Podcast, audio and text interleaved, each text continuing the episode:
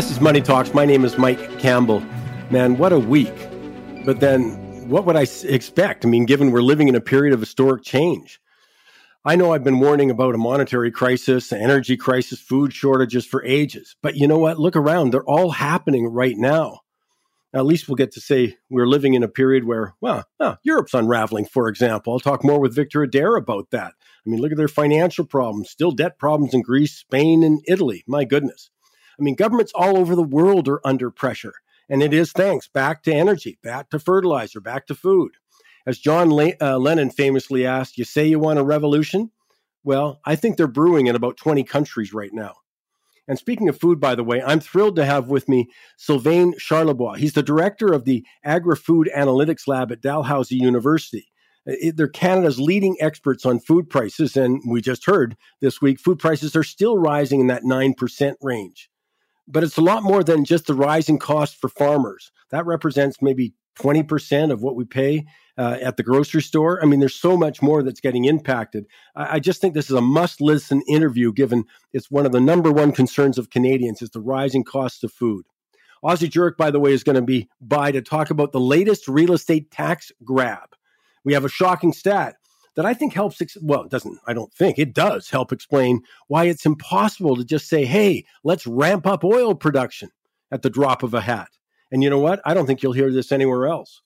We have the latest inflation take with Mike Levy, more on the markets with Victor, and you'll love my favorite tech guy, Brent Holliday, head of Garibaldi Capital, by the way. He's going to join me in just a couple of minutes to talk about not only what's cool in tech, we'll get to that, but the changing investment landscape when it comes to technology companies. But first, I want to talk about healthcare. I want to talk about the BC Court of Appeals ruling that says patients who are forced to wait a medically unacceptable time, medically dangerous amount of time for treatment, do not have the right to use their after tax dollars to seek care from a private clinic. Now, by the way, that's not the case if you're a federal prisoner. No, no, you can access a private clinic, as can members of the military, RCMP, injured unionized workers, and wait for it, judges. Astoundingly, even the judge who ruled in this case has had surgery at a private clinic.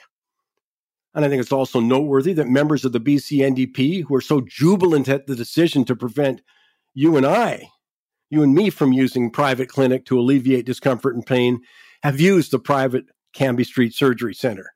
But you and your family don't have the right, no matter how damaging it would be to your health or psychological well being, to seek care as Justice Janet Winteringham states in her 2018 ruling granting a temporary injunction against the BC NDP's governments to prevent patients from using a private clinic, in quotes, some patients will suffer serious physical and or psychological harm while waiting for health services. September 220, Justice John Steeves acknowledged that some patients facing long wait times suffer from prolonged pain and increased risk of deterioration.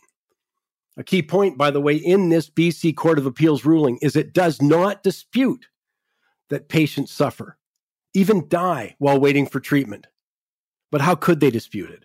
11,581 patients in Canada died in 2021 while waiting for surgeries.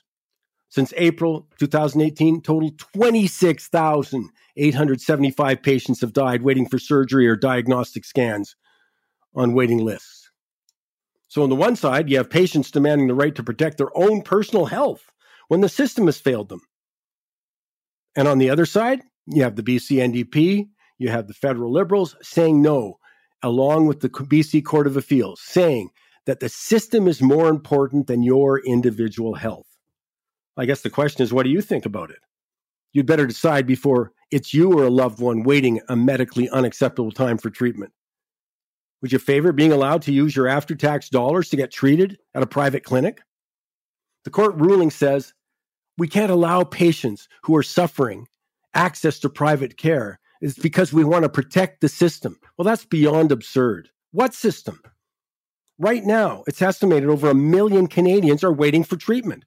Before the pandemic, 50 to 60,000 Canadians a year were forced to leave the country to get their medical care. Is this really what the court and the government are protecting? I want you to be clear on this. They're protecting a system that, according to the Institute of Health Information, their study looking at wait times in 11 Western countries ranked Canada, their healthcare system, dead last.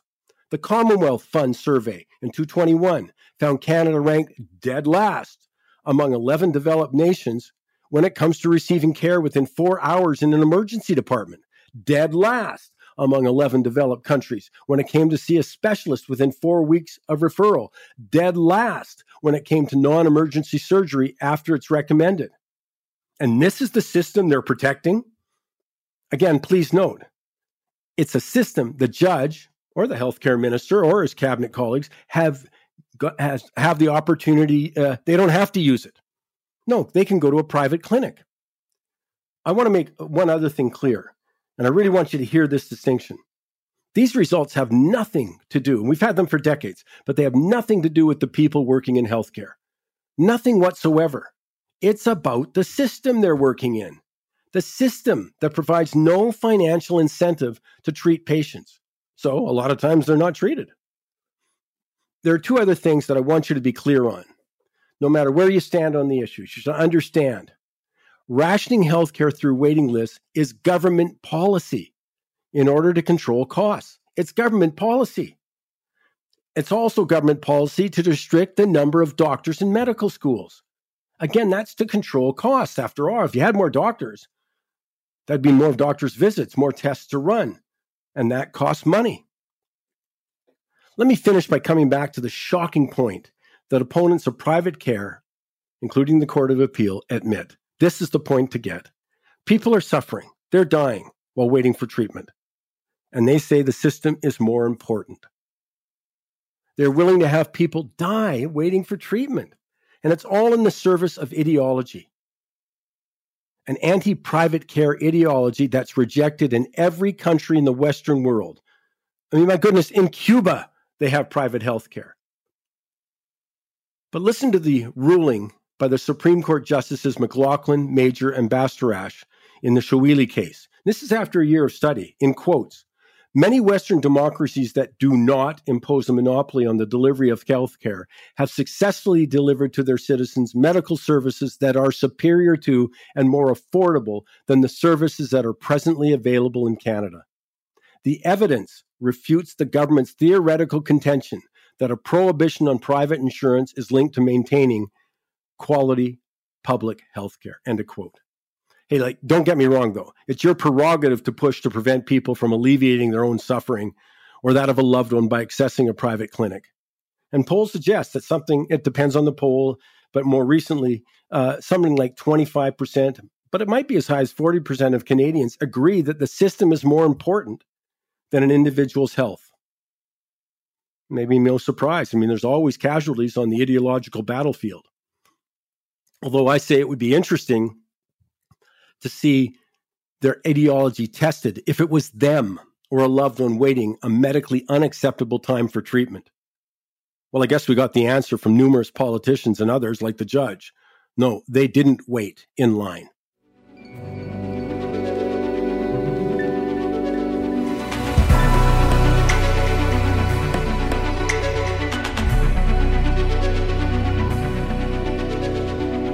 One of the things I've been pleased about on Money Talks is we've been talking about the inflation game for well in advance of uh, the central bank's recognition. I mean, it's been, well, now it's something about 14, 15 months ago, we started to ring the alarm bell.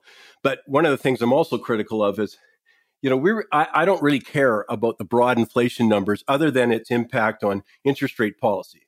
I'm interested in the ones like food, shelter, and uh, energy prices because you can't avoid them. What we're not going to eat food, and that's number one on my list. Tell me what's happening in the food. Well, to do that, I go to what I think is uh, the leading uh, anal- analysis going on in this country. It's from Dalhousie University. The director of the Agri Food Analytics Department is with me, Sylvain Charlebois. Uh, Sylvain, first of all, we do appreciate you taking the time, and I bet has your job ever been more interesting? Uh, interesting and terrifying at once. Uh, at the same time, I guess. Uh, well, it, we've been busy the last three years, obviously, because uh, we had the empty shelves at the very beginning of the pandemic, and people wanted to know more about the supply chain, how things work, and we were gladly uh, offering uh, data, information to Canadians. But of course, over the last six uh, to eight months, uh, another uh, menace has risen, and that's the food inflation menace, uh, this problem affecting everyone, uh, and and of course, so we've been at we've been basically uh, ask uh, a lot of people are asking questions about why are food prices going up and so yeah eight months ago we were uh, forecasting uh, food prices to go up by as much as seven percent and at the time we were we were called as being alarmists and here we are uh, several months later at 9.7 percent so yeah, unfortunately, our, our, our forecasting has been accurate for last 12 years. Uh, and I do say unfortunately because this time around we we, we were expecting a, a, huge hit for for families. Well, you know, we we had been talking about on Money Talks back as early as October or no September because we were getting warnings from fertilizer com- companies, you know, nitrogen based especially with the, the lack of natural gas, those prices going up, and you know, we recognize that it's going to be a huge problem. So, you know, we've had a tendency to focus too, well, a lot. I was going to say too much. I don't think so on that shortage and the huge bump in fertilizer prices. And uh, maybe I know too many farmers, but I've certainly uh, been, you know, worried about them because diesel prices, fertilizer prices, presto, you've got some real problems there. And I'm, but there's so much more to that food chain so much more when you when what you guys do as i said I, boy it was in december you issued your big warning you said hey look family of four look upwards of a thousand dollars and that was before the dairy commission got their bumps in, in milk and butter and stuff like that i mean it was a prescient call an important call but as I say, where where are we at right now? I mean, are these now food prices entrenched? I'm not saying about the escalating 9.7 percent compound, you know, but it just seems that across the board, I'm looking, I don't see much chance we're going to have some sort of big drop in food prices for the consumer. I don't think so. Now, of course, uh, this week we'll we'll we'll hear from Statistics Canada about June, and we are expecting more ugly numbers. Uh, in fact, for food inflation, we're expecting uh, a number north of 10%. Uh, we heard from the U.S. last year, 12.4% at the grocery store. So those are huge numbers. Um, but uh, we are expecting things to uh, things are calming down actually at the grocery store. Many sections of the grocery store things aren't as rocky as they used to earlier in the year. The only exception I would say is dairy. I mean, dairy is about to get hit by another hike, a 2.5% hike, which will be implemented into the fall as kids go back to school. So we are expecting really dairy products to be remain expensive, bakery as well. Overall, uh, supply chains are starting to to to to to work on problems. We've seen the backlogs and all that. It's costing less. Prices are coming down a little bit. Energy costs are coming down as well. So those are all good news. Now prices will continue to rise but not at the same rate. So the food inflation rate will start to drop, we believe, by the end of Q4, which is in December. An important point you're making, though, because uh, I sort of have this vision. I don't want, I'm not putting words in your mouth that you're not saying this, I am, but we'll get a lower inflation rate and the central bank or the politicians will say, look at us, but we'll make a mistake. Of course, it's the base effect has changed. You know what they're comparing it to? They're now comparing it to numbers we've had in the last year. Uh, that's one. And it's not actually that prices are dropping. It's just the rate of increase is slowing down. That's right, exactly, and, and that's important to uh, to remind the audience. Uh, I mean, in fact, I, I, think we've we've demonized food inflation. Actually, you need food inflation really because you want, in order to uh, make sure that our food is of quality and we have access to food, you need food inflation. The sweet spot is anywhere between 1.5 to 2.5% in Canada. Uh, at 9.7%, you're far away from that zone. So that's why it needs to go down as soon as possible. And it will eventually go down. Let's talk. I mean, as I say, I emphasize the farm price or what's happened at the farm. Let's walk through, though, because of course, uh, the inflation prices, I'm thinking, and I know it's simplistic, but man, just transporting from the farm you know that's going to push prices up or the manufacturing process uses energy so that pushes prices up uh, you know and, and, other commodities impacting that. So maybe walk us through a little bit about these other uh, cost factors. Yeah so there's there's energy of course transportation. Uh, the big one that uh, people may not appreciate is labor. When you have no labor uh, or if you don't have access to the proper labor you end up wasting more because what's different between uh, a a supply chain related to uh, the automotive sector versus food is that you have you are dealing with perishable ingredients. So you lose a lot of products along the way if you're basically leaving stock on a, uh, a dock somewhere or it's or, that food actually spends more time on a truck. Uh, many companies have lost inventory uh, across the supply chain whether it's coming to a plant or uh, getting to a to a to a store. So it's been complicated, and and moving products either on land or on on water has cost more. So that's one thing. The other thing that uh, that concerns me is the currency. Uh, and unlike many Canadians, I was actually happy that the Bank of Canada did increase its uh, its uh, its rate by one percent because it actually supports our our currency. If you look at the Canadian dollar, it was starting to tank a little bit, which really concerned me because we do import a lot of products. We could actually seen the center of the store or many imports becoming more expensive as a result of that. But now we're seeing a central bank in Canada supporting our currency, which will actually make our currency a non story, which is super important right now. Politicians have a tendency uh, of wading in and saying so and so should just lower their prices. You know, just sort of some blanket, they should just lower their prices. now, yeah. you know, I, I and please uh, sh- share with me your expertise, but you know, to the degree to that, like the farmer watches his diesel price go up, he watches uh, he or she watches, um, you know, the fertilizer cost explode to what degree do they set prices or, or, are they just having to accept prices and lower cost margins for example with the exception of the dairy commission?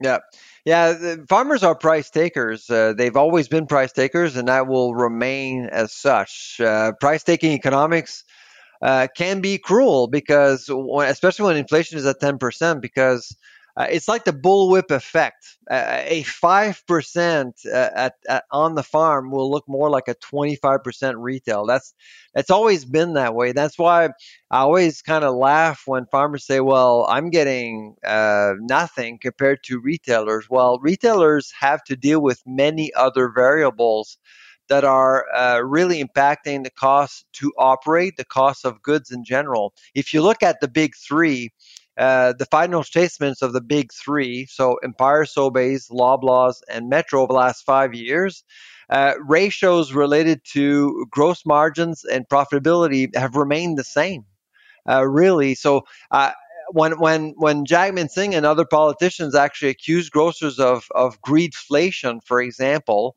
uh, I I fail to see the data they're using to accuse uh, grocers because we just don't see it. What's publicly available, we just can't say that greedflation exists. Now, I'm not suggesting that it doesn't exist.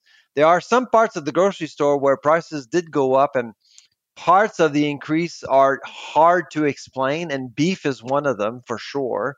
Uh, dairy alternatives, uh, meat analogs, all these products are we need to understand the story. It's it's hard to understand what's going on there, but overall, I think that uh, that grocers have behaved uh, accordingly uh, based on on the fact that they had to they had to beat the market. They had to be ahead of the market. When you're managing twenty thousand products, and and there's so much volatility in the marketplace, you have to try to beat the market as much as possible. So you you want to make sure that you protect your margin. So I can't really blame grocers, but is there greed inflation going on? It is a possibility. And, and that's why I've always said perhaps an investigation, as we saw in the US, could be a good idea. Yeah, I'm smiling because I think of some of the investigations of other products. In British Columbia, they had a, a utilities commission looking into gas prices a couple of years ago, but the proviso was, or the uh, guideline was, you're not allowed to look at the impact of government policy. And I'm thinking, what? A th- you know, a third of it is taxes, and we're not allowed to check you out. And there's other issues that's, too. So I, I, hear what you're saying. Well, the other but, side, but you remember, you, you remember the bread price fixing yes. scheme, uh, which happened for 14 years. We, our lab, we work with the Competition Bureau on the investigation, and, and nothing really happened. The investigation has been going on for seven years. So you can tell those things are not easy to prove. Yeah. Well, also, I don't think that's uh, hamstrung uh, politicians because he'll make the statements without the data. or, or vice. Uh, it's it's always interesting to to see politicians kind of weaponizing mm-hmm. science or weaponizing data in some way or another. Let me just. It's it's obviously related. I'm just going to change gears a little bit. Excuse me. I've mentioned the Dairy Commission several times. And I want to talk just a little bit about milk marketing uh, and, you know, and the Dairy Commission and dairy boards, that kind of stuff, because, you know, at Dalhousie, you guys have done, as, as speaking of research, the research on it. Yeah, uh, the CDC is clearly a problem. Uh, it's a crown corporation, so I'll remind people that about 85 people work at the CDC. It is a crown corporation. These people are are federal employees of the government and their job is to actually set a fair price. The, the challenge with the CDC the last several years, and I knew this before this year, is the lack of transparency. Just last week, we learned that uh, executives at the CDC got received bonuses, but we they never disclose amounts uh, of these bonuses. So there's nothing wrong with bonuses, but explain why you're giving bonuses and and the amounts. I think I think that that that would be the minimum uh, Canadians are expecting. And and for the 8.4% in the spring and now the 2.5%, we have no idea where these numbers are coming from. They surveyed farms. We don't know where they are, who they are, what size. Are they are these farms uh, operating efficiently or not? Are they big or not? Those are all questions. Get, getting access to the primary data would be critical for everyone to appreciate um, what dairy farmers are asking. If they need 8.4%, fine. But milk, unlike other countries in Canada, really, uh, from I would say a social political perspective, is a public good. And, and we need to keep that in mind as much as possible. I mean, it's uh, first of all, you've done a fabulous job explaining the complexities of you know the food the food system. Uh, let me put you on the spot and say when when can we expect the next you know Dalhousie you know uh, report? Uh, well, we have several reports. Uh, we release them uh, almost like every month, I guess, on a, on a variety yes. of issues. But Canada's food price report is going to be out uh, as usual early December. So our we're actually we're already working on our 13th edition this year. Uh, so, and we and we work with the University of Guelph, uh, the University of Saskatchewan, and the University of British Columbia as well. So there were all four universities working on this report. And uh, yeah, so we haven't modeled anything. We don't know exactly what numbers are going to tell us. Uh, I'm hoping it's not going to be the same story as last year uh, for for the sake of, of families struggling out there. Well, you guys are the the gold standard. Uh, maybe I shouldn't use gold. I'm not going to use the Bitcoin standard, but the gold standard. You you are think of all those expressions, eh, that I'm not going to say the Cadillac of either. I'm saying top notch That's right. Uh, expertise that uh, I think across the country we rely on to find out what's actually going on in the uh, food business. It's the Dal, uh, you know, the Dalhousie Agri Food Analytics Lab. Uh, Sylvain Charlebois is the director. Thanks so much, Sylvain. Appreciate your time very much. My pleasure, Michael.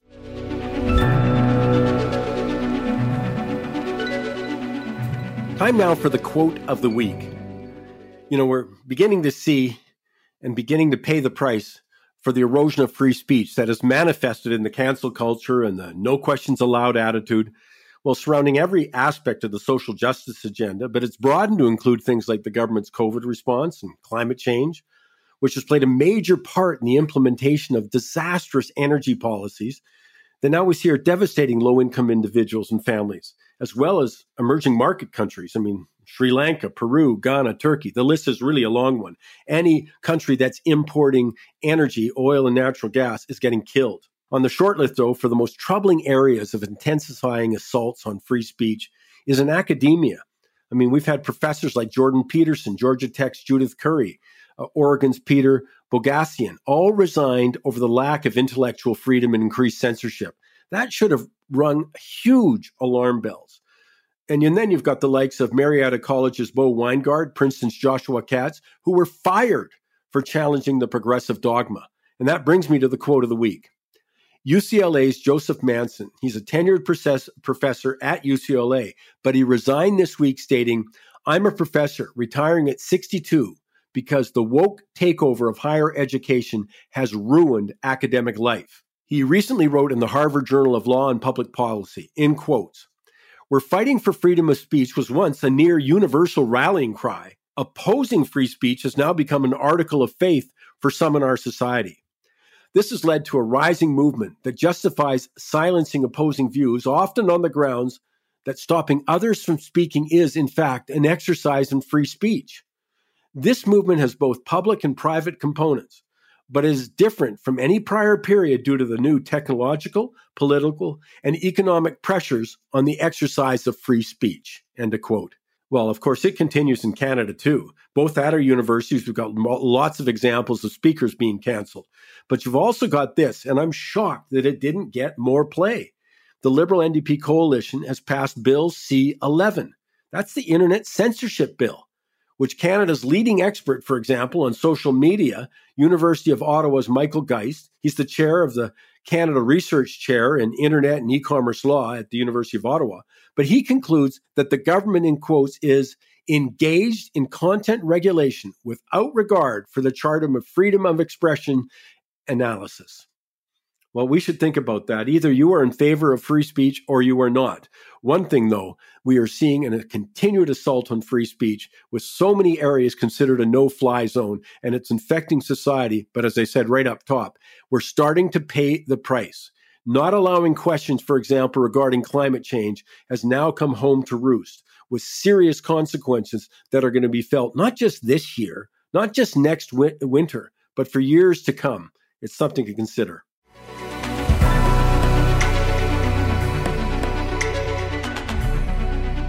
I always look forward to getting a chance to talk about, well, there's so much innovation, uh, technology, that kind of stuff. And I always knock on the door of Brent Holliday, who's the founder. He's also chair, uh, CEO of Garibaldi Capital. And these guys go around, they've been funding new tech startups and mid range startups, or not startups necessarily, mid range company, I should have said, mm-hmm. uh, like for uh, well over a decade. Uh, Brent, thanks for finding time. Thank you. Good to be here. Me, I mean, this is uh, fortuitous in this way. I mean, we're looking at the stock market. We had this huge blow off. Uh, I would call in the aggressive tech, the ones with uh, you know with the promise but not the earnings. Mm-hmm. I mean, we have so many examples of that. That's been one of the, the major change in the markets. And I'm just wondering, how have you felt it on the ground? I mean, you're talking to the tech companies, you're getting approached by tech companies saying, "Hey, can you help us get funding? Can you fund us?" That kind of stuff the way I look at it is let's look at around 2018, 2019, prior to the pandemic. Where were we? What were the valuations like then? What and and remember in technology we have this unique accounting language where we value companies as multiples of revenue as opposed to multiples of actual cash flow. Uh, and these multiples of revenue for the software as a service or SaaS companies was growing to ridiculous heights 20 times, public companies trading at 20, 30, 40 times revenue um, let alone you know cash flow if they had any. How how could they possibly grow into that valuation? So we started to scratch our heads in late 2020 when you know it, it all of these companies like Zoom Communications and Digital Health and all, all took off to to to these very high multiples. If I look at it today, guess what? We're back to where we were in 2018, 2019 in terms of multiples. In some sectors, there's been an even bigger hit, uh, like fintech uh, for instance, uh, you know, down even lower than it was then. But across the board, um, companies that sell software to businesses, specifically um, B2B, we call it, those uh, had the highest uh, jumps in valuation, and they've come back down to earth uh, with a you know kind of a sickening thud. But they've come back to where they were in 2018, 2019. The market just got way ahead of itself. That's the main point. Did you find that people or tech companies were approaching you and in their own mind they had such lofty valuations you you just couldn't get involved? I mean there's it's sort of like you know the, the layman has got a house and everybody values their house i think a little bit more than probably because they knew someone who sold theirs for yeah, higher that's yeah. right. Well that's an exact uh, because we we help companies with capital. We also sell uh, companies early stage companies not and mid stage companies kind of uh, you know call it 20 to 100 million in value and so these companies, which are not that well established, if they're worth 20, 30, 40 million dollars in the broader market, they, they were comparing themselves to companies that were 10 billion and saying, I'm, I'm worth the same. Um, I think in, in, um, in the mining industry in, uh, uh, our good friend Grant gave me this one. Uh, it's called closeology. So if you were, uh, you know, it wasn't geology that you, if I was close to where a mine used to be, then I, there must be gold there. Well, it's very similar in technology. It was, well, I'm just like this company that's public and about 350,000 times bigger than me, but I should be, you know, roughly the same valuation, the same multiple. Uh, so that happened a lot. Um, we prefer not to, we don't want to disappoint in expectations. And we know how the market thinks about valuation. We know how the private equity market thinks about it. The VCs think about it. We know how buyers think about it. And uh, uh, you know, if we went to a company and said, "Here's the range that we think we can get you money," and they said, "Well, that's you know, somebody else is telling me they can get a lot more, or I don't think that's that's enough in today's market," we would say, "Okay, well, good luck." And in some cases, they would have gone out and gotten those ridiculous valuations. But where are they now? What what kind of pain are you in if you raised money as a private company at a very high valuation and now you're going to have a bunch of really disgruntled investors if you're going to come and say well actually this round's going to be at one third of what you paid. That sets up a very very distressing situation. That, what a great point that i think maybe uh, not everybody is uh, uh, sensitive to is that it won't just be one round of, of, financing. It'll get you to a certain place. So you're right. You have to go out to another round either at a much lower valuation or you're not getting it. You know so uh, that's a big important part that's changed in the marketplace there's some uh, uh, guys that are rubbing their hands today they are the lenders to technology because it's non-dilutive so uh, these these quasi lenders, venture funds, or actual banks, the big banks, Scotia, RBC, BMO, CIBC, they lend to technology companies based on their contractual value of their software uh, contracts. They're the ones that are going to be getting lots of business because the entrepreneurs that raised money in this uh, bubble that we just had are don't want to go and have that down round. They don't want to disappoint their investors. They want to stretch their runway as long as they can.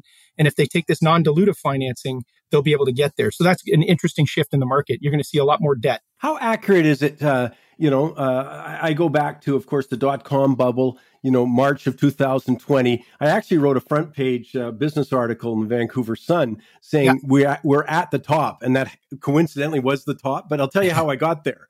I yeah. got there because, if I recall, 3Com owned Palm, you know, like Palm yep. Pilot. Yep. They just brought Palm Pilot to the market and they valued it higher than the parent company.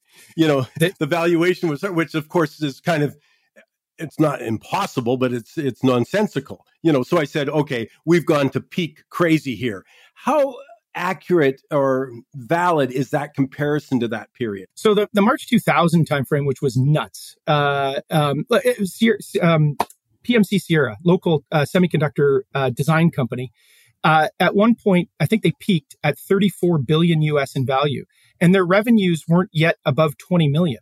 Like that, th- th- those times were so insane. And and and uh, I'm going to sound old here, but all the young people today, they didn't go through that. They were still in high school or grade school, and they think they you know, some of them are um, thought leaders in technology today. They're in their 30s and and they say, "Whoa, this is a bubble. This is ridiculous valuation." Well, I, I, I say, look, um, what we went through was an uh, exuberance for sure, uh, led by these things that happened in COVID. That once again we thought we were changing the world. Why did why did those things go crazy in 99, 98, 99, 2000? The world was changing because the internet, because of you know broadband, all of these things were changing. Uh, cell cell service, everything. This time around, it was, oh, digital healthcare actually is going to work. I'm going to be able to be on a screen and talk to my doctor. Uh, I can do education this way. I can do work this way. The whole work shift that we had. So everybody just got a little exuberant that the world has changed. And that's where I think um, uh, as soon as I start hearing that from people, uh, I start selling technology stocks. no, but your point's very well taken. I mean, yes, we were using concepts this time around that were actually in operation, whether it's mm-hmm. we are going to drive electric vehicles. So I think of Rivian, you know, whose yep. valuation at the outset was absurd, but but we are going to use them. We are, you know, Zoom and uh, the conferencing calls, that kind of stuff was clearly in play. So much of it. So that's an interesting distinction there. Uh, you know, the other thing we had so many cheerleaders though, because the market on whole was going up, and there was you know fear of missing out. There was, mm-hmm. you know, so many headlines. You know, Cathie Wood became the most mm. famous investment manager in North America. You know, all of those things which cheerleader for and Elon Musk didn't hurt either. You know, no. I mean, uh, you know, very popular figure, charismatic figure, obviously with Tesla, but with SpaceX, and and it seems like he just snapped his fingers and people got excited. Yeah, well, and and, and that happened in crypto when he started creating fake uh, coins and they were going straight up. Yeah, no, they, we're going to look back on it. We already are and say, okay, we did get a little ahead of ourselves, but um, the damage, the, the the way the markets have swung today, and we've had this little, you know, we've come back over the last couple of weeks. Um, uh, and earnings are happening now. We're going to see what the real impact was of of of this uh, uh, economy, the broader economic shift that has happened, inflation, et cetera. So we're we're going to see where we sort of shake out. But I, all the time, every time, the pendulum shifts too far, and it happens in the public markets. There's just way too much fear, and the pendulum goes, and the valuations get too low, um, which gives you a buying opportunity. It happens in the private markets. Um, the, the, the venture capitalists who fed this market and raised big funds and put huge, huge funding rounds together. Uh, you know, Vancouver's uh, Trulioo raised a $390 million round. I mean, that's unheard of prior to the last couple of years. And they're still a private company. Um, so those things uh, uh, are, are now, th- those investors rather, are now not investing, at least not new investments. Their whole mantra today is, oh, I've got to take care of those investments that I was in. I've got to make sure they have enough money to execute their business plan. And I'm not going to go and do new deals. So what happens is the innovation kind of slows down because that the new deals aren't getting funded. The smart investors, Mike, that this happened in um, this happened in 2001 and 2002.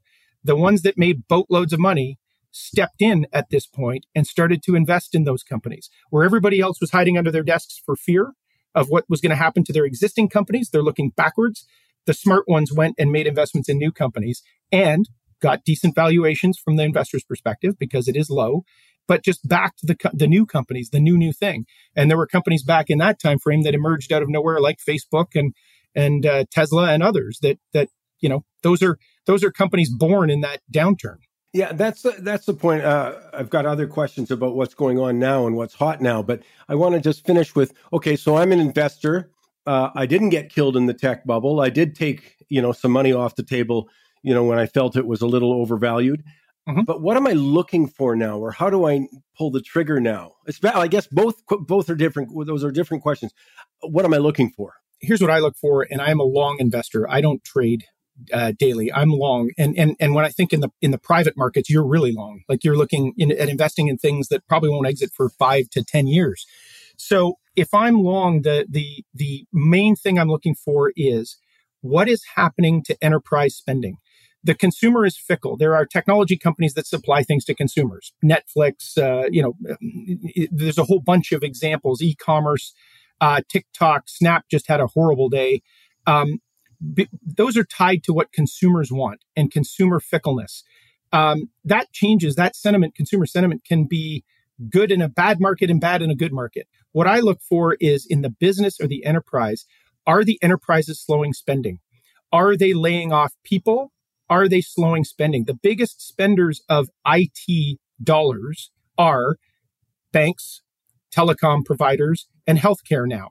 And so if you see those types of buyers uh, starting to slow and that spending slow, so where do you look for stuff like that? You look to guys like Gartner. Uh, um, those are the, the, the people that produce these. Look forward by looking at what's happening today. If the enterprises stop uh, or slow down buying software, buying hardware, buying uh, uh, services around IT, that's where I think we're going to be in trouble. And and so far we haven't seen it. So far, that spending has held up. I think software is more important than it was 20 years ago to an, a given enterprise. It, it, it, it's central to what you do. I mean, heck, look at the Rogers thing that happened uh, a couple of weeks ago and how many industries were affected. Technology and software are at the heart of what most people do today. They can't afford to stop spending in innovation, and they only will when they see a very bleak future in front of them. So that's my leading indicator of are we headed into a tech recession? is are the big businesses still spending on technology? One last on that regard. can you have a give me a comment on the sort of seniors, the big names, the fangs, you know, that kind of stuff? Uh, you mentioned Netflix, but also obviously Amazon. Uh, you know, they've had a big come down also. Yeah, I, I mean, everybody had a haircut. There's no doubt about it. Um, so uh, because Google Google's a, a, Alphabet now is a is a monster that is both consumer and uh, enterprise. It's harder to see what's happening there. But take a Salesforce for instance, um, and and watch Salesforce got uh, brought down a lot. But watch what happens to them and their earnings, right? Uh, watch it, their growth, their annual contract value, because that's where I'm talking about. That's the businesses spending money. That's what Salesforce does. Um, Oracle, uh, Microsoft. Uh, Microsoft has a big consumer side with Xbox, but you can they break it out and they'll tell you what's going on with the key enterprise products. That uh, Netflix just had a bath um, because you know, hey, you can't grow forever. Uh, but uh, Google and, and Meta um, are now. Um, it's going to be a very interesting week next week. They both report, uh, and I'm going to be watching to see what behind the numbers. What are they? What's growing? What's not growing? And uh, is it a broader ad recession for advertising because they're very heavily related to advertising? Is that going to sort of bring everybody that's related to advertising down? Um, you know, I, I, but then I look at Apple, and Apple keeps chugging along. What an incredible company! And uh, I've held Apple now for five years, and I just wish I'd put the whole house in Apple five years ago. It's still going. Yeah, I have a few of those that I wish I had, and I've got a few that I wish I hadn't. Both. Yeah, well, there's, there's that too. uh, let's finish with this. Uh, you know how much I love. I, I pick uh, Brent's brain all the time, but what's happening, what's new, that kind of stuff. So uh, I want to start with one that I've been seeing some information on, and I guess I hadn't followed it closely for the last several months because obviously other events are taking over. But let's talk a little bit about self-driving cars just for a moment. Sure. Um, autonomous cars is a great uh, concept. Um, uh, if you think about how these things develop, uh, engineers are looking at things from a math perspective. They love looking at traffic patterns, for instance. It's all math. Why do the cars slow down here, et cetera, et cetera? Uh, and what the engineers have, this is, you know, at Tesla, at Alphabet, at Apple, at Baidu in China, um, at Amazon, uh, they're all engineers that are trying to solve a problem, which is human error. And human error, if we can remove that out of car driving, uh, you know, being distracted, uh, whatever, um, then their theory as engineers, because everything's math to them, is that there will be no accidents. It'll all be, you know, easy to. We don't need to drive. So um, uh, now the technology has advanced so far in terms of, you know, the core of this is, of course, algorithms um, in sensing things that are going on around a car the technology has advanced so much, the chip speeds are so fast that these sensors can react faster than humans. And that is the big reason that autonomous driving is happening. However, the engineers have a few more things to figure out. One of them is snow. Uh, you the, the the sensors on your car get packed with ice in a snowstorm, and you have lost all of your uh, uh, abilities to drive through sensors. Um, uh, uh, windstorms, dust storms, uh, debris. Like there's random stuff that happens in the earth that the engineers can't predict. And that's what's gumming up uh, right now a broader rollout of autonomous vehicles. There's those types of things. So, so in my mind, it will start with business. It'll start with delivery. It'll start with taxis. It'll start with uh, uh, trucks. Um, imagine a lane of the 401 that just has autonomous trucks driving in it.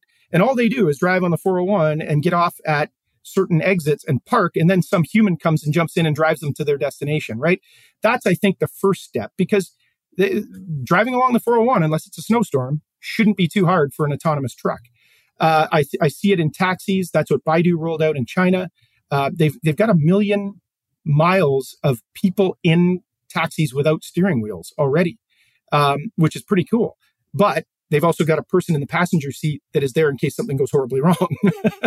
so, so yeah, no, I think I love autonomous driving. I think it's going to change the world. Um, and I saw a futurist four years ago uh, at the Banff Venture Forum, and he said children born today, 2018, will never get driver's licenses because they won't need them. So he was predicting by 20, 20, 2034, we, we, we are dri- we are driving around without steering wheels. The, the implications are just so fascinating, though. And you know, economically, as you say, it's going to be a huge replacement of, of certain types of jobs. Mm-hmm. Uh, you know, the economy is already changing. We've already gone to a much more intensive delivery mode. You know, right now. Uh, so it, it's just fascinating the implications societally. Uh, look at the elderly. I mean, the mobility that'll provide for the elderly is just incredible you know, those kinds of things, you know. Uh, anyways, it's just an exciting thing. Uh, give me one or two other things that I should have my eye on in the tech space. Not, I'm not talking stocks necessarily. I'm just talking, you know, trends or what's changed or what's happening. Well, I think, um, I mean, I, again, everybody's been so focused on what just happened that they're not turning around and looking forward. If I'm looking forward, I think there's a, a really, really big trend in technology, which is ESG or wellness. It's uh, how can we uh, create things that are going to make uh, uh, us better or uh, and so that applies to healthcare, but it also like especially mental health, but it also applies to education. It applies to the environment. I think there's a big, huge push in green tech. Last time around, clean tech had a big run right after the tech wreck, but they they ended up investing in science projects. And you, you, all these people poured money in in the in the 2000s to things like carbon capture and, and whatnot. And it just took so long for that technology to commercialize. Well, it's now happening, and things are, uh, uh, you know, despite um, my ETF and clean tech not doing very well lately, it's actually, I think, going forward, a really big trend.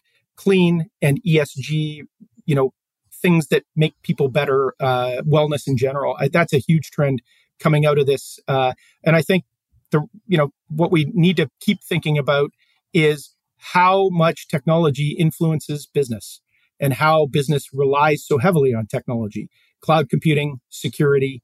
Uh, I still am very, very bullish in those sectors. Let me finish with one more area that you alluded to just for a moment, and that's digital finance. Uh, do you think that what's happened, and again, it may be unfair, but when you have all the problems within the crypto space, you know, and the notable mm-hmm. that continue, do you think that sort of derailed whether it should or not, has it probably derailed uh, the digital financial moves? Um, I don't think so. There's this whole thing called DeFi, um, uh, which is uh, part of this new thing called Web3, which people are trying to quantify all of the things that would include crypto, blockchain. But also, I mean, within DeFi, you'd be thinking about um, uh, kids getting, you know, virtual credit cards, you know, so it's consumerish to to changing how banks operate. Uh, and uh, look at Neo Financial out of Calgary. They raised $145 million after the tech wreck. Um, and they are a neobank. They are just a, a, bank that doesn't have all of the infrastructure that the other banks had. And the other banks, by the way, are quite scared. They're scared of what these neobanks are going to do. Millennials are going to go to Wealthsimple. They're going to go to Neo Financial. Where is the future of my uh, lifer with RBC or, or BMO. Um, these are all, there's a lot of disruptive things still happening in fintech. I just think what happened is we got way ahead of ourselves in valuation for these exciting new things. And uh, now the reality is going to catch up.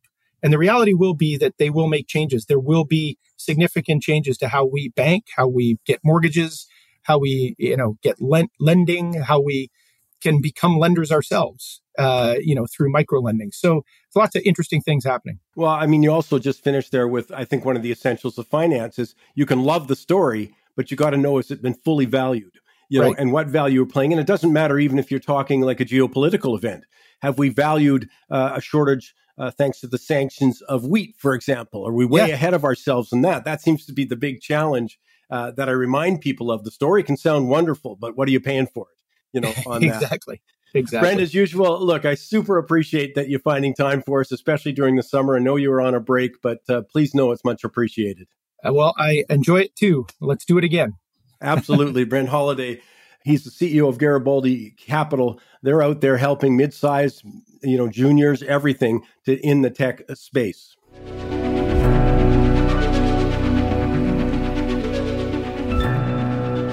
Mike Levy joins me on the line now. Mike, I, I kind of had a, a, smile this week when they talked about the inflation numbers of 8.1%, where they said the analysts were surprised because they were predicting 8.4%.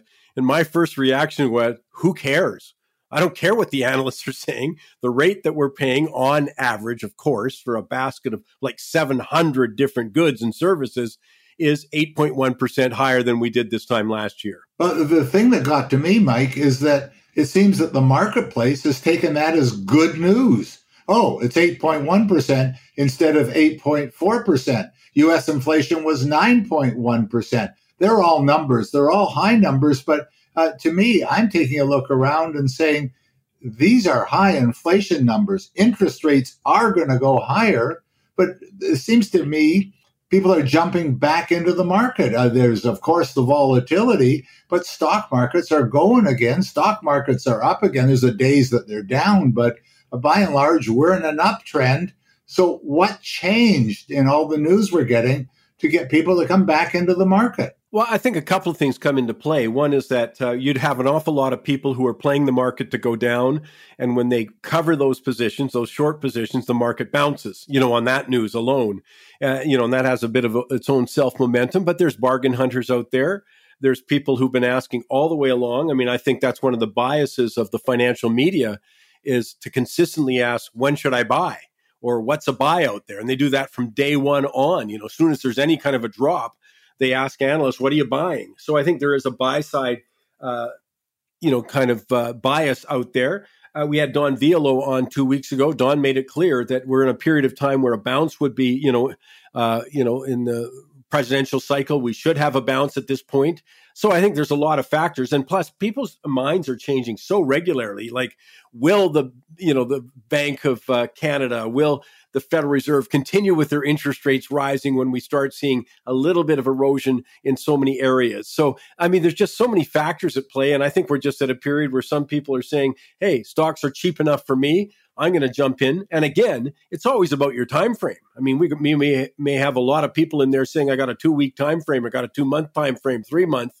Uh, so I, I just think all those factors come together when you look at a bounce like this after such a prolonged decline or sharp decline. Well, Mike, uh, if I'm not mistaken, and you can correct me on this one, people are also sitting on mountains of cash. That hasn't changed. There's a lot of money out there. Do you figure there's a bit of FOMO, fear of missing out? Uh oh, this market looks like it could start back up. Uh oh, now it's three or four days in a row. I don't want to miss this. I'm sitting with all this money. Uh, maybe I should get some of it back. Uh, maybe I should even get more back into this market. I find that scary. Well, especially, I mean, what have they been trained to think, though, over the, you know, from COVID on and before that, though, that the Fed was not going to let the market decline? I mean, I look at uh, the fall of 2018. That's when they sort of talked about raising rates, and the market took a huge dump, down 20%, I think, by December, you know, three months later. Well, then they reversed course. After promising rate increases, they reversed, reversed course. So if you're an investor, you're sort of going, there is a group out there they're not going to let this happen. And maybe there's some of that also playing you know part in it. We're just so used to the federal reserve and other central banks protecting the market. And maybe people think well that's enough. And again though they may just be traders. They may be looking for a short-term scalp out there as opposed to a long-term investor.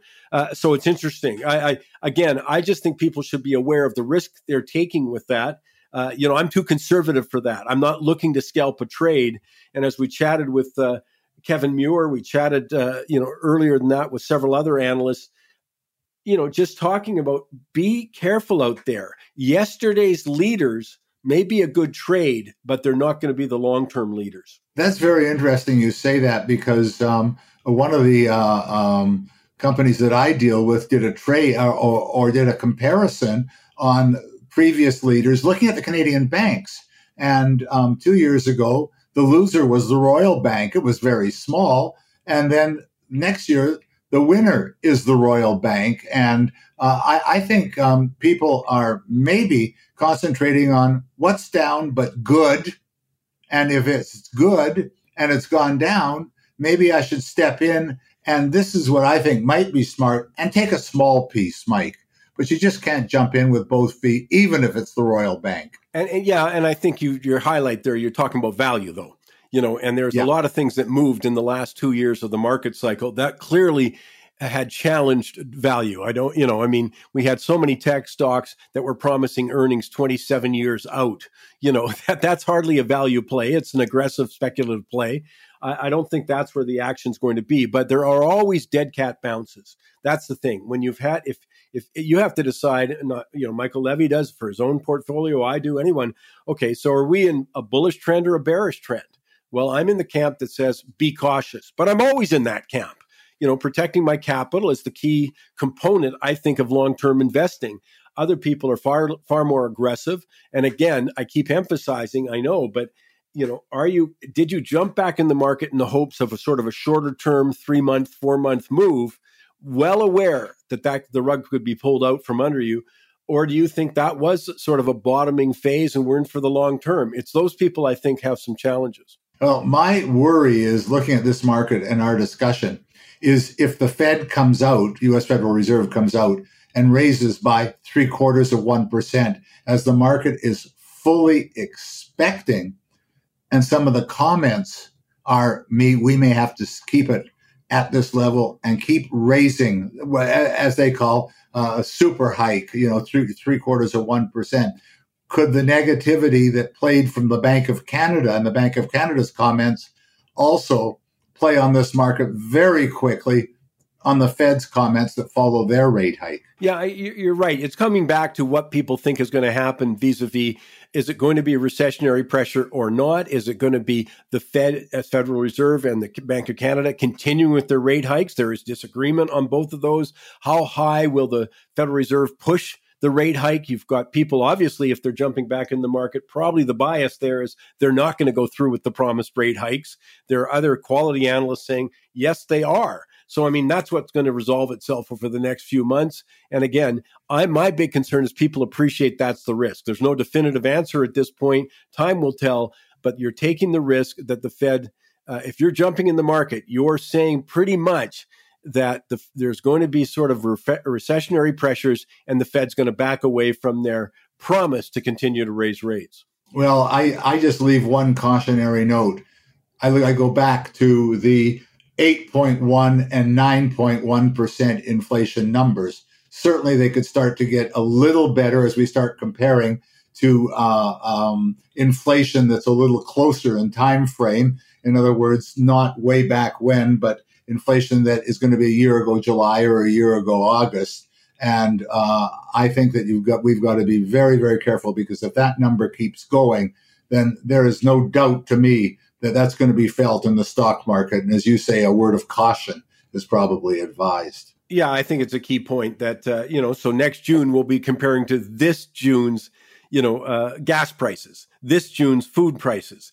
And of course, you know, you're right. If that number keeps compounding at 29, 54% for gasoline, look out. It may well. But that's, yeah, I think that's just a cautionary uh, warning about uh, how inflation will develop, uh, you know. But again, I th- also think, Mike, just very quickly, this whole talk about peak inflation as if it's significant, uh, as if it's going to signal a reversal in prices is going to be off base. Yes, we may not continue at 8% or 9%, but that is not the same thing as saying prices are going to, you know, not grow at that same rate and fall. No, I think we're stuck with it as consumers. We've got a higher price environment for us to survive as individuals. So that's what we'll be, and you know, that's who I'm worried about is the individuals. That's what I take away from the inflation numbers. There's many millions of people who can't afford it. One more small thing. Remember, the Fed and the Bank of Canada, the target rate is 2% to 3%. And we're up at between eight and nine. That's a big, big driveway to get to the end of.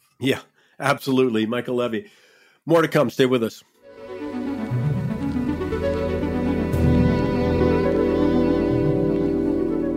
Time now for the shocking stat of the week. We heard the simplistic mantra just increase the oil supply so many times at the outset of the Ukraine invasion. But it exposed, I think, the ignorant superficiality of many, including in the political field, other government officials, who thinks it's as easy as turning on a tap. I mean, forget the fact that politicians were asking investors to put out billions of dollars for new production, when, as the U.S. Energy Secretary herself, Jennifer Granholm, said, they want to phase out the use of oil in the next five to 10 years. Come on, who in their right mind is going to make an investment that would take well over 10 years to start seeing a return when the government says, Their goal is to make sure there's no demand. I mean, the governments are also talking about putting on a windfall profit tax. I mean, come on.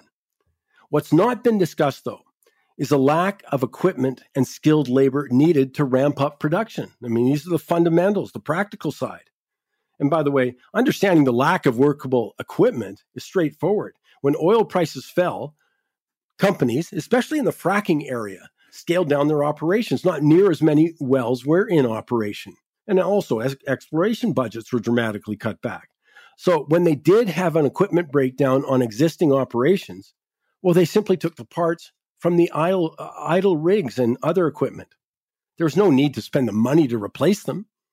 But now, when more rigs, for example, are in operation, many aren't in working order, though, when they want to put more in operation. Now, I know there's more to the story, but I think you get the idea. Perhaps more challenging, though, is the lack of skilled workers, and that brings me to the shocking stat. First, a comparison. I know, kind of a funny one, because earlier this week we had the Major League Baseball draft. 616 players were selected. Here's the point that's more than 50% more than the number of people who graduated with a bachelor's degree in petroleum engineering, which is estimated to be about 400, according to Texas Tech's University professor Lloyd Heinze. He tracks the annual enrollments at more than three dozen petroleum schools around the world. But that enrollment has dwindled thanks to the war on fossil fuels. That's down 83% from 2017. But now only 400? Well, the point is the war on fossil fuels discouraged many from seeking a career in petroleum engineering, despite salaries, by the way, that start at something like what I read about 130,000 US. But here's the point without skilled labor, without the capital, without the equipment, come on, politicians can talk all they want about increasing supply, but the obstacles are huge. As the old saying goes, easier said than done. So many questions to ask. I mean, look at the interest rate environment is changing. The housing market is changing, whether you're looking this side of the border or south of the border. I'm wondering, by the way, if the Federal Reserve is looking at those things. But let me bring in Ozzie Jurock right now, ozbuzz.ca. Ozzie, I want to talk in a minute about the U.S. market and the impact of those high rates. I also got to talk about the latest tax grab from governments on pers- people's uh, real estate holdings. But first, this is a straightforward question, but I get it all the time you know, they feel when they hear all these pricings for real estate, they're all over the map. You know, when I look at this news story or that news story, it, it just doesn't seem consistent in what we're reporting. Yeah, I had several listeners actually asking, uh, how come you sometimes your prices are different than what the board says? And and so, of course, you know, uh, I think Disraeli said statistics uh, are lies, damn lies, or something like that. Right, yeah. The point, the, but it's really not that. It is that some simple, they're all doing the right reporting, but they use different measures. So, for instance, we have an average price, we have a median price, and the boards now more and more use a benchmark price. Now, so average means it's simply whatever sold in a given area in a given month, and it's divided by the number of properties that sold, and they arrive at a price. What I like about that is that it's always very area specific. And if I want to have house prices in Port Coquitlam, I can get there very quickly. The benchmark price is sort of more of a what is considered to be, by various factors, an average house in that area. Not the average prices that month, but what the average price, sort of a mystical thing, I call it. Anyways, the median price is sort of that measure of where the house, the, the first house sells above the middle and below it. So if there was a million dollar average prices, the median might be 500,000 if half the, half, half the sales were over 500, half the sales under 500. Sounds complicated because I could add a few more different things because people look at year to date prices. People look at what happened in February versus now, which what I do is which shows us a decline. Year over year shows us an incline, and that's where the differences are. Yeah, just one more on that score, though. Um, because you also get the same thing when people are looking for mortgage rates. Uh, you know, again, they go online and they get this rate or that rate. And I've had to you know not the challenge. I understood that i'm getting different rates so i have to do more work. But that's confusing to people too. Well and that's why i firmly believe you know we love our banks and all that but do they love us back right? And maybe your own bank uh, even though you've been with them for years you may not get the best rate. So a top-notch mortgage broker like you have had kyle green on uh, several times And he understands you, he looks at you, and then he says, well, this particular financial institution would have the best rate for you as a four year term, for instance, because they're matching funds or whatever. And you'll only know that from some, from a professional that's in that business every single day. Okay, let me come to U.S. because uh, I've seen a startling decline in activity, whether we're talking mortgage applications, whether we're talking the actual sales. Uh, you know, I think we get universal agreement that the rise in interest rates down in the States has had a significant impact on their real estate market. Yeah, and it's been come from three percent to six percent. You know, not no surprise, a doubling of the interest rates. U.S. sales are down thirty-three percent in prices below two hundred fifty thousand, which a lot of places in the United States are. And below 500,000, everything is down about 11%. Mortgage payments are up 43.5% over last year on average across the US. Wow. I mean, that's, that's a huge increase.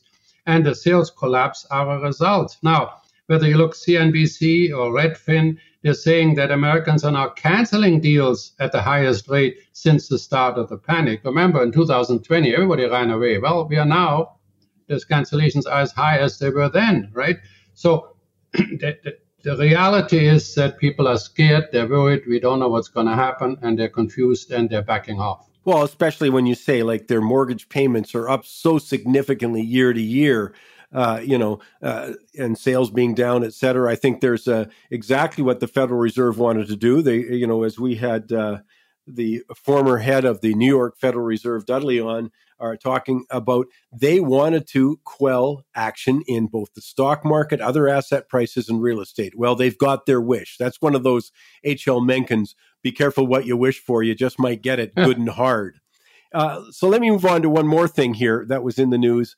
Uh, and I, you know, it doesn't matter where you live. I, we've had a theme and we've said, look, the governments are desperate for money and there's only a few places they can get it and one of them is real estate. I would look at uh, in Europe, they've gone after pension funds to some degree, but that's where people have their money. Well, we've got another piece of evidence to support that. And I'm looking in British Columbia, where they have something called a speculation tax, which has got to be uh, one of the great misnamed taxes in history because it has nothing to do with speculation. But they called it that because the polls say people don't like speculation, but they might not necessarily, uh, you know, um, support a tax on somebody's secondary residence, like a summer place or, you know, that kind of thing. Well, that speculation tax been in for a few years. Now they amount, announced it's going to be expanded. Yeah, it used to be just Vancouver, Victoria, and Kelowna. Now it's going to be expanded to North Cowichan, Duncan, Ladysmith, and Lake Cowichan, as well as Lions Bay and Squamish. Surprisingly, not Whistler, which probably has more vacant homes uh, during the summer, certainly. But the point is, as you said, why are they doing this? They want more from our private assets and individuals, despite getting outlandish property taxes. I mean, Vancouver last year was what, 6.5%? In the last three years, it was 30% increase. Now we have a property purchase tax uh, on top of that, and then all the development fees. Don't get me going. The point is, they're making big grabs wherever they can. Well, and the other thing, as I say, I want to just emphasize this had nothing to do with speculation. As I say, the polls were very clear in a rising market. People didn't like the idea of speculators. That's another discussion. That was also off base, but it's another discussion. This has nothing to do with it. I mean, you could be forced to pay, uh, you know, speculation tax. You know, for example, uh, now they want to move it to North Cowichan, Duncan, Ladysmith, uh, Lake Cowichan. Well, people can have uh, secondary homes there. It could be their summer place. Nothing right. to do with speculation. They could have owned it 30 years and they're still going to be paying this tax. That's not what people conceive of as speculation. But the other thing is they said, well, this freed up a whole bunch of, you know, brought back a whole bunch of uh, homes that people could rent. Well, I, I, don't, I still haven't seen any data that supports that uh, that proclamation. Very quick example, Mike. We have a doctor client in Vancouver. They have a very nice condo. She says, I have still the furniture there from my mother. And uh, if I've got to really be careful, I don't want to put a tenant in there because I spent six months there and I spent six months in Nanaimo, just outside Nanaimo, the condo. I don't want to rent that either because I want to use it for the six months. I got to literally on the day of the six months leave the Vancouver one and on the day so that I don't get over the six months. Either way, I'm supposed to pay speculation taxes and I am not a speculator and I resent that to be called a spe- speculator. Well, one of the things that uh, you see also from poll results is Canadians are pretty enthusiastic about mm-hmm. taxes as long as it doesn't impact them. They always think that somebody else should be paying yeah. that. But I think it comes to that broader issue, and that's the nature of private property. Like nobody, people work for their money. They pay a big chunk in income tax. And what they have left over in this case may be to buy a vacation property. You know, as you say, that can they can use four or five months a year but it's after tax dollars. Then they got that property. They'll pay, pro, you know, they'll pay all sorts of other taxes. A property purchase tax in British Columbia, not the same in other provinces. It's only really onerous, and I think in a couple of Canadian provinces. Uh, but you know, you're paying taxes all the way along, and that's still not enough for government.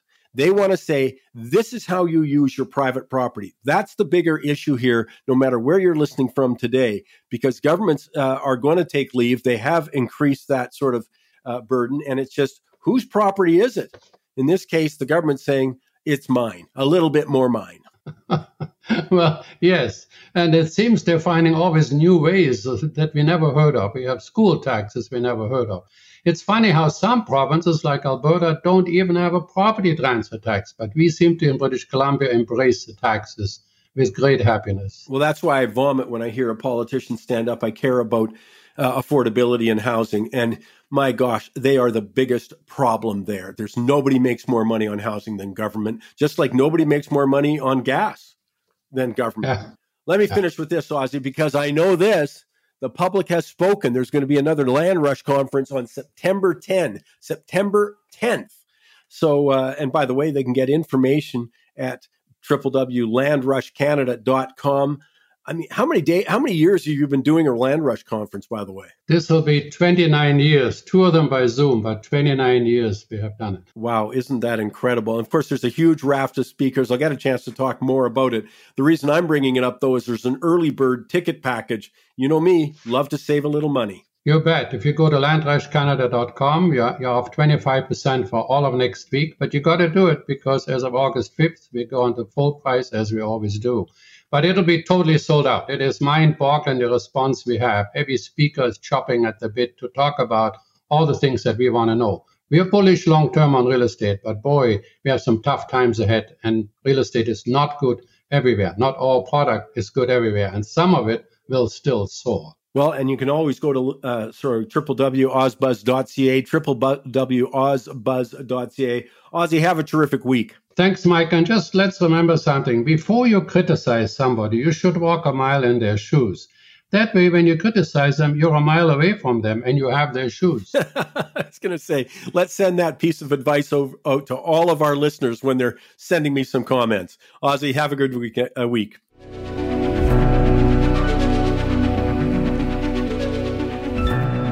Think I started the show this week by saying something like, you know, period of historic change, which I say every week, but more proof of that. I'm looking at what's going on in Europe, and it's just absolutely astounding, certainly noteworthy. I mean, are we back to all the old problems, whether it's Italy's debt, Greece's debt, Spain's debt? I mean, the list just goes on. And I want to get Victor Adair in here. I'm going to talk more. I'm going to ask about commodities too and a couple of other things. But Vic, let me start with uh, the euro, which is a reflection of what's been going on in Europe. I mean, back to that sort of, not back, it's at that par level with the US dollar. Yeah, the euro currency uh, fell to par, below par actually, uh, against the US dollar last week. That was the first time in, in 20 years. Just to give you an example, you know, par means uh, takes 100 euros to buy $1. Um, as recently as July of 08, I guess, we were at 160 uh, or like it took a dollar sixty to buy one euro is what I mean to say. So the, the, decline in the U.S. dollar uh, in in the euro, pardon me, Mike, it's it's summertime. Uh, the decline in the euro here has been a, a, function of a number of things, you know, and not the least of which was the Russian invasion of of uh, Ukraine and the resulting surge in energy co- costs, which resulted in making the economy even slower to the point where Germany recorded a trade deficit in the month of May for the first time since 1991. And that was a result of merging East and West Germany together and they were struggling economically. So yeah, it's, it's been a, an ongoing economic, um, not a disaster really, but next door to a disaster. Well, and, and, you know, I always remind people that when you hear it's falling against the US dollar, think of it. We quote natural gas prices, we quote oil prices in US dollar terms. So, in terms of the euro, it's far worse. I mean, and, and the repercussions. I mean, I had a laugh, by the way. I think it was Friday, Vic, when Christine Lagarde, who's the you know uh, head of the European Central Bank, came out and says, in our base model, their fundamental model, they don't, uh, they're not modeling a recession anytime in the next two years. I mean, what an absurdity! Uh, uh well, like, what, are they willing to say anything? Yes, they are, because there's no way, as you just said, look, the trade number coming out of Germany, first since 1991, their manufacturing pays six times more for electricity than their competitors, you know, in North America, for an example. I mean, yeah, I don't see how they avoid a recession, but again, the euro thinks, yeah, there's probably a recession coming. Uh, the euro does. The the German uh, ten year bond dropped to the lowest yield in about three or four months uh, this week. I mean, the bond market sees a recession coming in Europe. And by the way, you know, we're also either in or going into a recession in the United States as well. I think the key thing most of the time that impacts the value of the euro relative to the US dollar is what's the Fed doing? And for the past, well, let's say this year, but certainly post the Russian invasion of, uh, uh, of Ukraine, the Fed has been perceived to be much more aggressive on interest rate policy. I mean, just as a for instance, the ECB took the giant step of raising rates by half a basis, of 50 basis points this week. That's the first time since 2011, I guess they've, they've touched rates and they raised them all the way to zero. I know. Well, but think about that. It's eight years since they've been in negatives, 11 since they bumped rates up. And, and people are saying, why are you talking about this? Why are you talking about the euro? I'm worried about my finances. Well, let me just give you a brief one. When they raised the rates this week, literally hundreds of billions of dollars have been lost in the bond market. And who's owning those bonds? Well, it's the European Central Bank, but also the banking industry in Europe, which has got enough problems on their hands. They've got, you know, they've got reserves of European Central Bank bonds who have now gone lower in terms of their value. So there's losses to incorporate, losses thanks to electricity and you know the the utility companies that are involved with that. Germany, I think they said the losses were 200 billion. The list goes on. Well, this is a global world. These things impact us here, especially as I say, if somebody's got a debt problem, I always want to know who lent it. So uh, this is, a, I think, a key point. One of my favorite sayings in terms of currency is that capital comes to America for safety and opportunity. And I think in this case, we can really underline safety. You know, you don't need to be a rocket scientist to figure out that the whole Eurozone is knee deep in really existential problems. So it's like, why the hell would you want to have your money there when you can have it over in America where they're only ankle deep in existential problems? Well, and that's the answer to the question which we've been getting. Uh, you know, uh, we've been long-term bulls on the dollar, long-term bears on the euro. But the reason on the dollar is exactly what you've just alluded to. Just so people understand, it's always perceived to be the safe haven. Certainly is compared to Japan these days. You know, and I would suggest that only oil price rise has helped the Canadian dollar to stay somewhat afloat here. But in Europe, yeah, the problems are deep, and there's more to come. Uh, Vic, let me shift gears. I want to talk about the commodities and commodity index, for example. You know, as you've been chronicling on victoradair.ca, you know, I think we're in our seventh week of commodities drop. Yeah, uh, the Goldman Sachs Commodity Index, one of the widely followed indices, has closed lower for seven consecutive weeks. But let me give you the background here. I mean, the commodity sector has been the hottest sector of any market uh, certainly this year, and certainly you know post the uh, Russian u- invasion of Ukraine, and a lot of ca- speculative capital has flowed to that market. And what happens in markets? You get to a point where you say, "Well, how much is already priced in?"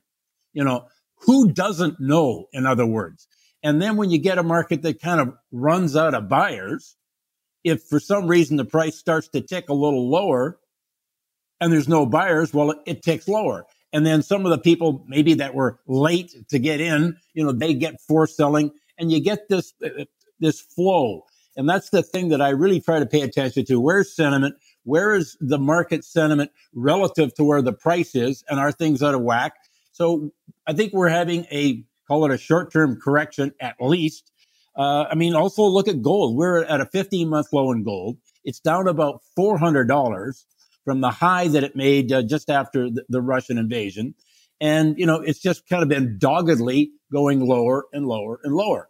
Copper, the same thing, corn, cotton, you know, all of these markets have been under pressure.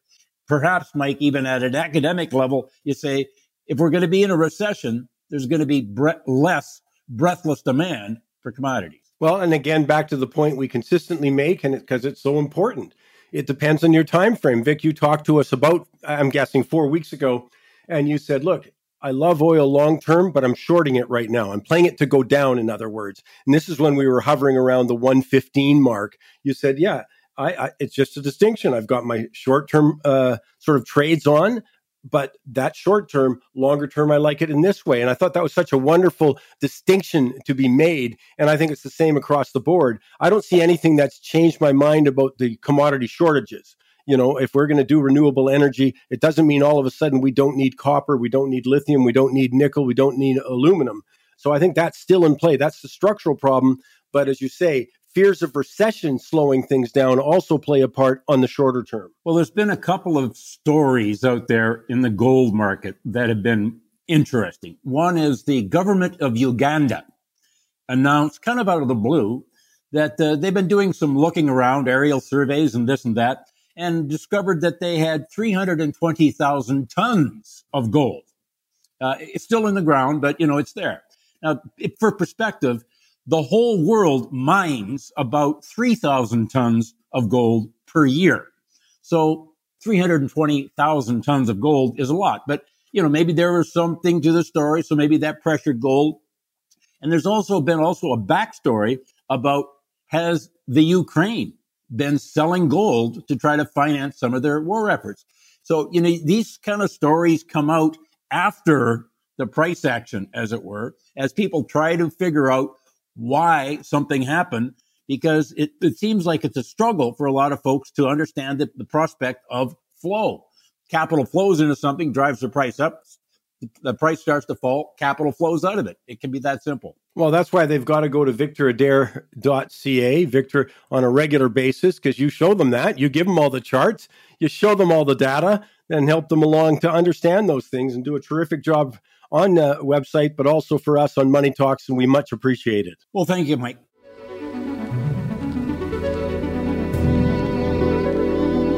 Time for this week's Goofy Award. United States Secretary of Transportation, I'm very poor at pronouncing names, Pete Buttigieg said, The more pain we're all experiencing from the high price of gas, the more benefit there is for those who can access electric vehicles. Wow. Reminds me of President Biden earlier on when gas prices started to explode, saying, well, the, the solution is simple buy an electric vehicle. How out of touch can you get? I mean, the Wall Street Journal reports that price hikes from the likes of, well, GM, Tesla, and Ford and their electric vehicles now mean that the average price of a new EV has hit 54,000 US. That's 69,000 Canadian in US dollars. Uh, again, that makes them around $10,000 more than the average cost of a new gas powered car. Wow. By the way, Tesla, as an example, has increased prices three times this year for their, what's that, performance version of its top selling Model Y SUV. But that adds about 9% to the sticker price. It's now 69,900 US. According to the Wall Street Journal, here's the thing though car makers have been steadily raising the price of their EVs in quotes, partly to offset the soaring cost of materials used in the large batteries, end of quote. Well, I'm sorry to have to say this, but we have been warning about that on Money Talks for years. I mean, the amount of mining required for the batteries, but the cost is going up.